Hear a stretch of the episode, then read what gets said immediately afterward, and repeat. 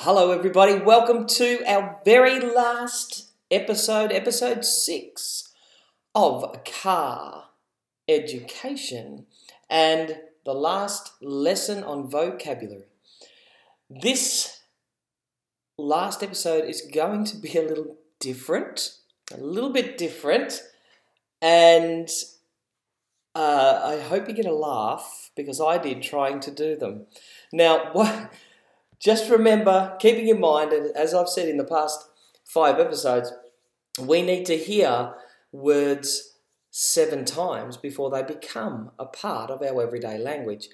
And we need to increase vocabulary so that we can write with more interest, we can communicate with better understanding, and make our everyday conversations a little more interesting. Now, what we're going to be doing today in the car as you're going to school or you're coming home from school is we're going to be using different accents. Now, this is a bit of fun, and bear with me, and you must be kind to my accents. But what we will notice is that when we change our voice and we put ourselves into a different character, let's say, you'll notice some other words come out that perhaps you don't use in normal conversation. So it's a good way to uh, spot put the spotlight on those words and then maybe have a discussion and use them again. Try and use them again. So let's get cracking. Now I'm going to do a couple for you. And I want you to try and guess, might be pretty hard with a couple of them.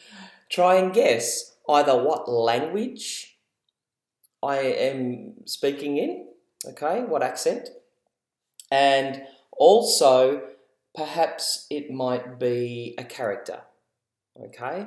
So you can choose, and you can choose uh, a character or an accent for someone else in the car to use. Alrighty, here we go. So here's the first one. oh dear, this will this will be quite humorous. I'm not very good at these, but that's not what it's about. The wee boy had a bright red sporran. Okay, I'll say it again. The wee boy had a bright red sporran. Okay, can anybody in the car guess what accent I was putting on there?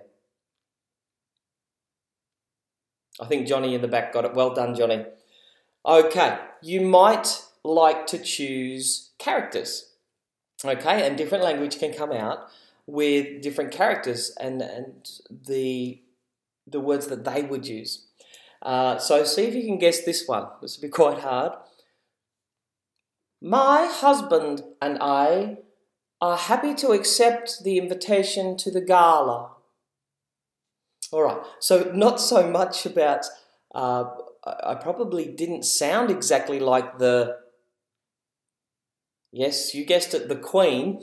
But the words I was using there might have given some hints towards that upper class uh, type vocabulary.